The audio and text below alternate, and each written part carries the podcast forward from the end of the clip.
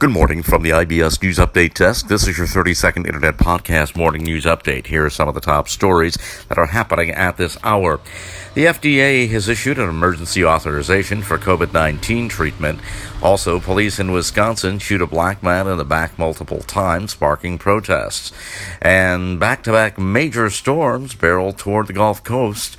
And that is your 30 second Internet Podcast Morning News Update for now. We'll have more podcast news updates throughout the day. Until then, from the IBS News Update Desk in downtown Chicago, I'm Nicholas Anastas, IBS News.